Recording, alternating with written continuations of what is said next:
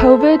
COVID. COVID. That's all we have heard for the last year and a half, and it's what we continue to hear every single day. The pandemic has reshaped the world and irreversibly changed the lives of each of us. This year, classes are back in person, things are finally transitioning back to what we used to deem as normal, or to some sort of new normal. The pandemic is not over yet, and we're all still trying to understand what this all means. However, for all that we have heard and read about these changes, we still need to rethink our narrative and reflect more deeply about our days and nights, losses and gains, tears and smiles during these times. These reflections take time and require careful sifting through our memories, thoughts, and emotions alongside study of data and expert analysis. We think, and we hope you will too, that analyzing the stories we are telling about the pandemic is important. Understanding the ways in which different leaders and experts are trying to persuade us to think and behave differently about or because of the pandemic will help to prepare us to face the unpredictable future ahead of us. So, welcome to the Voices Through the Mask podcast, a production by students at Emory University and David Morgan's new media writing class. We may need to speak through our mask to create this podcast. But we think we've got useful things to say about where we've been and where we are headed.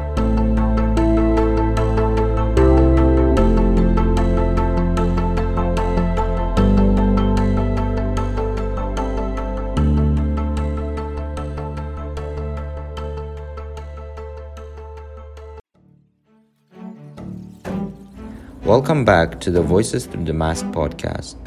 This week's episode is produced by Elijah Chow and Bakai Shitov. Pandemic's Effect on Friendship, Rend or Mend.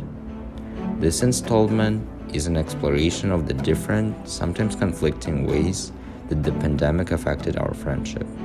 For sure, COVID 19 pushed us apart physically, but did it do so emotionally? Oh, hey, I got a snap from one of my old friends in high school. Oh. I only recently, like, you know, I just realized that, like, I only really keep in touch with, like, a few friends, mm-hmm, like, in, mm-hmm, like, from high school. Like, oh, that's, that sounds kind of, kind of sounds like me during the pandemic. I only kept in touch with a handful of, like, close friends. Have you guys seen recent CNN article I just uh, came across with?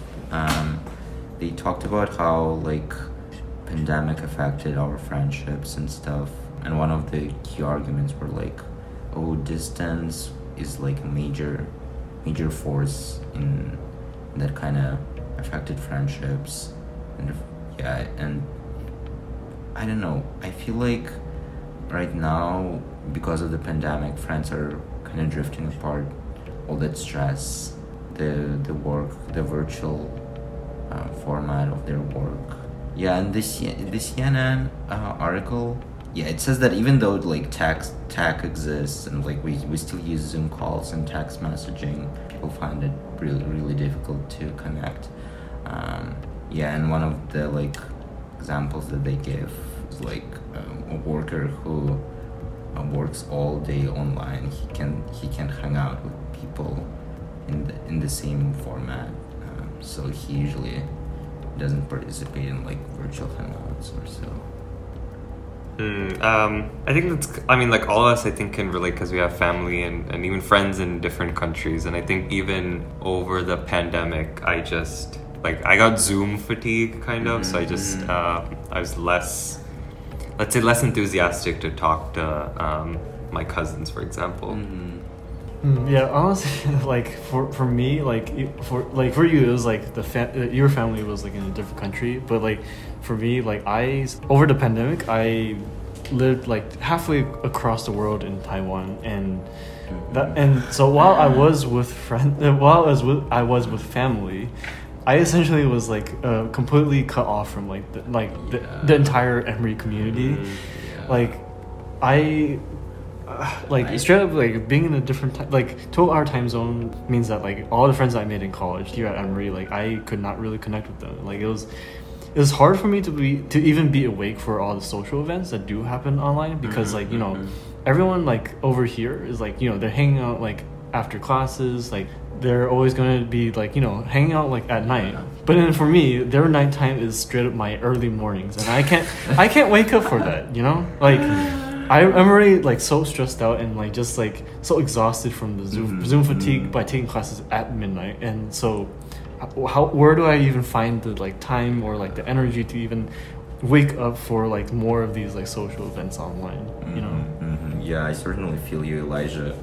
Um, yeah, I feel like for us international students, it's been even more difficult to stay connected to friends.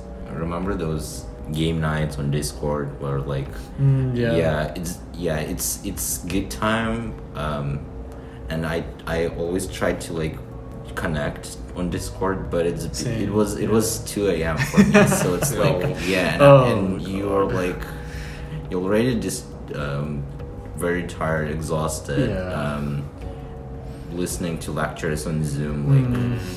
uh, and after that, a game night, like Game at night, 3 yeah. a.m. or something. um, it, it was always flipped so me for me so it's just so different even when i like Mm-hmm. managed to connect um, maybe ashwin you felt it like during our our maybe calls and stuff i was i wasn't as enthusiastic and like energetic Yeah, I could tell. yeah like i wouldn't yeah i wouldn't talk much also to add on like like you talked about like the things that the CNN article brought up but like I feel like one thing that they don't really mention in that article is like how because we we went onto like this virtual like space where right? We kind of lose like that day to day life um you know random en- encounters like you know sometimes you might be walking across campus and you suddenly meet like an acquaintance or something like that and i feel like the fact that we lose like that random chance encounters like it it it left me like becoming more disconnected with those uh those other people and that also caused my social circles in general to like you know decrease in size Oh, for sure. I mean, a good. I mean, I ha- obviously I, just like everyone else. I have I had more acquaintances than friends. Like the kind of people that you like wave to as you're like Mm, yeah. passing As you them by by. in the quad. Yeah. um, but yeah, over the pandemic, I mean, I you don't really know these people as much, so I just Uh-huh. so it's not like you both would like reach out to each other um, virtually, or that wouldn't be your first choice to reach out to, and so. I think I and I I think you guys can relate too. Is like you just stopped talking to these people a lot, and Yeah. then yeah, and as you said, Eli, like I think my social circles really decreased. But really, does this kind of network of like acquaintances matter? Like people who you see every day, like on shuttles, on in gym, in dining halls, like in different clubs and stuff. They're not even like friends, friends. They're kind of the periphery. You don't remember. You don't. You don't remember them uh, unless you meet them. Like yeah like their absence or presence won't affect you that much. Like, who cares? they're But- almost like insignificant in some way you know it's- just put it very people who you see, people who you see and you forget. Right. Um, yeah, That's it's a little sad, but it is. What it No, I mean like uh, even what Eli is saying. There's you think of them as being like insignificant. Probably isn't the nicest word to use, but I guess bad. yeah I, I that's probably yeah I should I mean, it, I mean, it- I mean, it's not, it's not uh, horrible. I mean, it still describes, I guess, what they mean to The you in your life, and that, right? I mean, they weren't that important, Mm. and like, I, I'm pretty sure for all of us, I mean, we said that, you know, talking to people virtually is very draining, Mm-hmm. and so all of us sort of had, I guess, a lower willingness to really socialize Mm-hmm. uh, virtually. And so, like, the way I saw it is that my virtual socialization time was more valuable in a way. Like, I had Uh-huh. less of it to put out, so I had to really Uh-huh. prioritize who I spent that time with. And what that meant is that I cut out a lot of, or I stopped talking to a lot out. of people. I guess cut out again is too harsh. But a lot of the cutting way to say people, like a lot of the people that I cut out were people I wasn't really that close with, and so I sort of had to treat every interaction as be. I had to like really get the most bang for my buck, and so. yeah I- limited time. Yeah, and so like I could fully control who I talk to pretty much because there's no chance encounters Right. like Eli said. Uh-huh, That's true. And so the people who I talked to were those that I felt were close to me and I really enjoyed talking to. Yeah, I mean, like you know, you know that the saying you know, "quality over quantity" is just Mm-hmm. uh, like I guess it applies here too. You know, like it's probably even better that you. Exactly. it's, it's probably even better that you like don't even spread yourself out like too thin in Uh-huh, friendships. Like it's uh-huh. like especially like you you don't want to be like that one person that has like millions of like acquaintance ish friends, periphery Uh-huh, friends, mhm. but have like no like actual close friends who Mm-hmm. you can really like talk about like real stuff about. And I think just like not spreading yourself yourself out too thin and just like actually spending more quality time Mhm. with the closer friends that you already have. College is all about like getting through things together and it's a time for you to like some people even say it's like a time where you f- form like the lifelong lifelong Mm, friends yeah. that you keep like for for the rest of your life. So if you don't form like these deeper friendships, you could honestly end up feeling even more lonely Mm-hmm. than you would have if you had like a bunch of periphery friends. Actually, it's the worst scenario that you can have. Yeah. in college, Honestly, yeah. Like, Having acquaintances and Yeah. like real friends. You'll be, like, Because super at the end of lonely, the day, like they, the acquaintances, they won't support you. Like, Right. they won't help Well, you they, they might hype you up like they'll hype you up Yeah, like, yeah, what- yeah, yeah. They're nice to talk and to like to have a small talk with, like, but not something meaningful and Mm. valuable for you. True. Right. Well, yeah, I mean, like, I guess for all of us too, like, because we had, I guess, for you guys especially, you had so little time.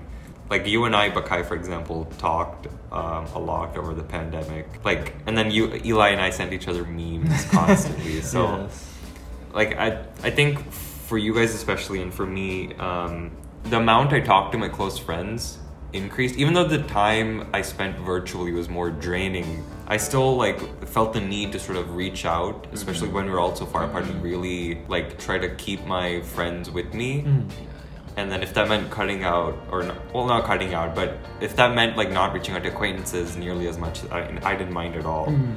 and so um like so of course we had like movie nights every week which, which, which wasn't something we did in person i don't Oh, think that's true, yeah. so like every week uh bakai and i watch these weird documentaries on youtube Yeah. uh, he has still has the mental scars oh my god. yeah and It was then an interesting Interesting experience, experience, yeah. but I would say I watched it with Ashwin, so I enjoyed it.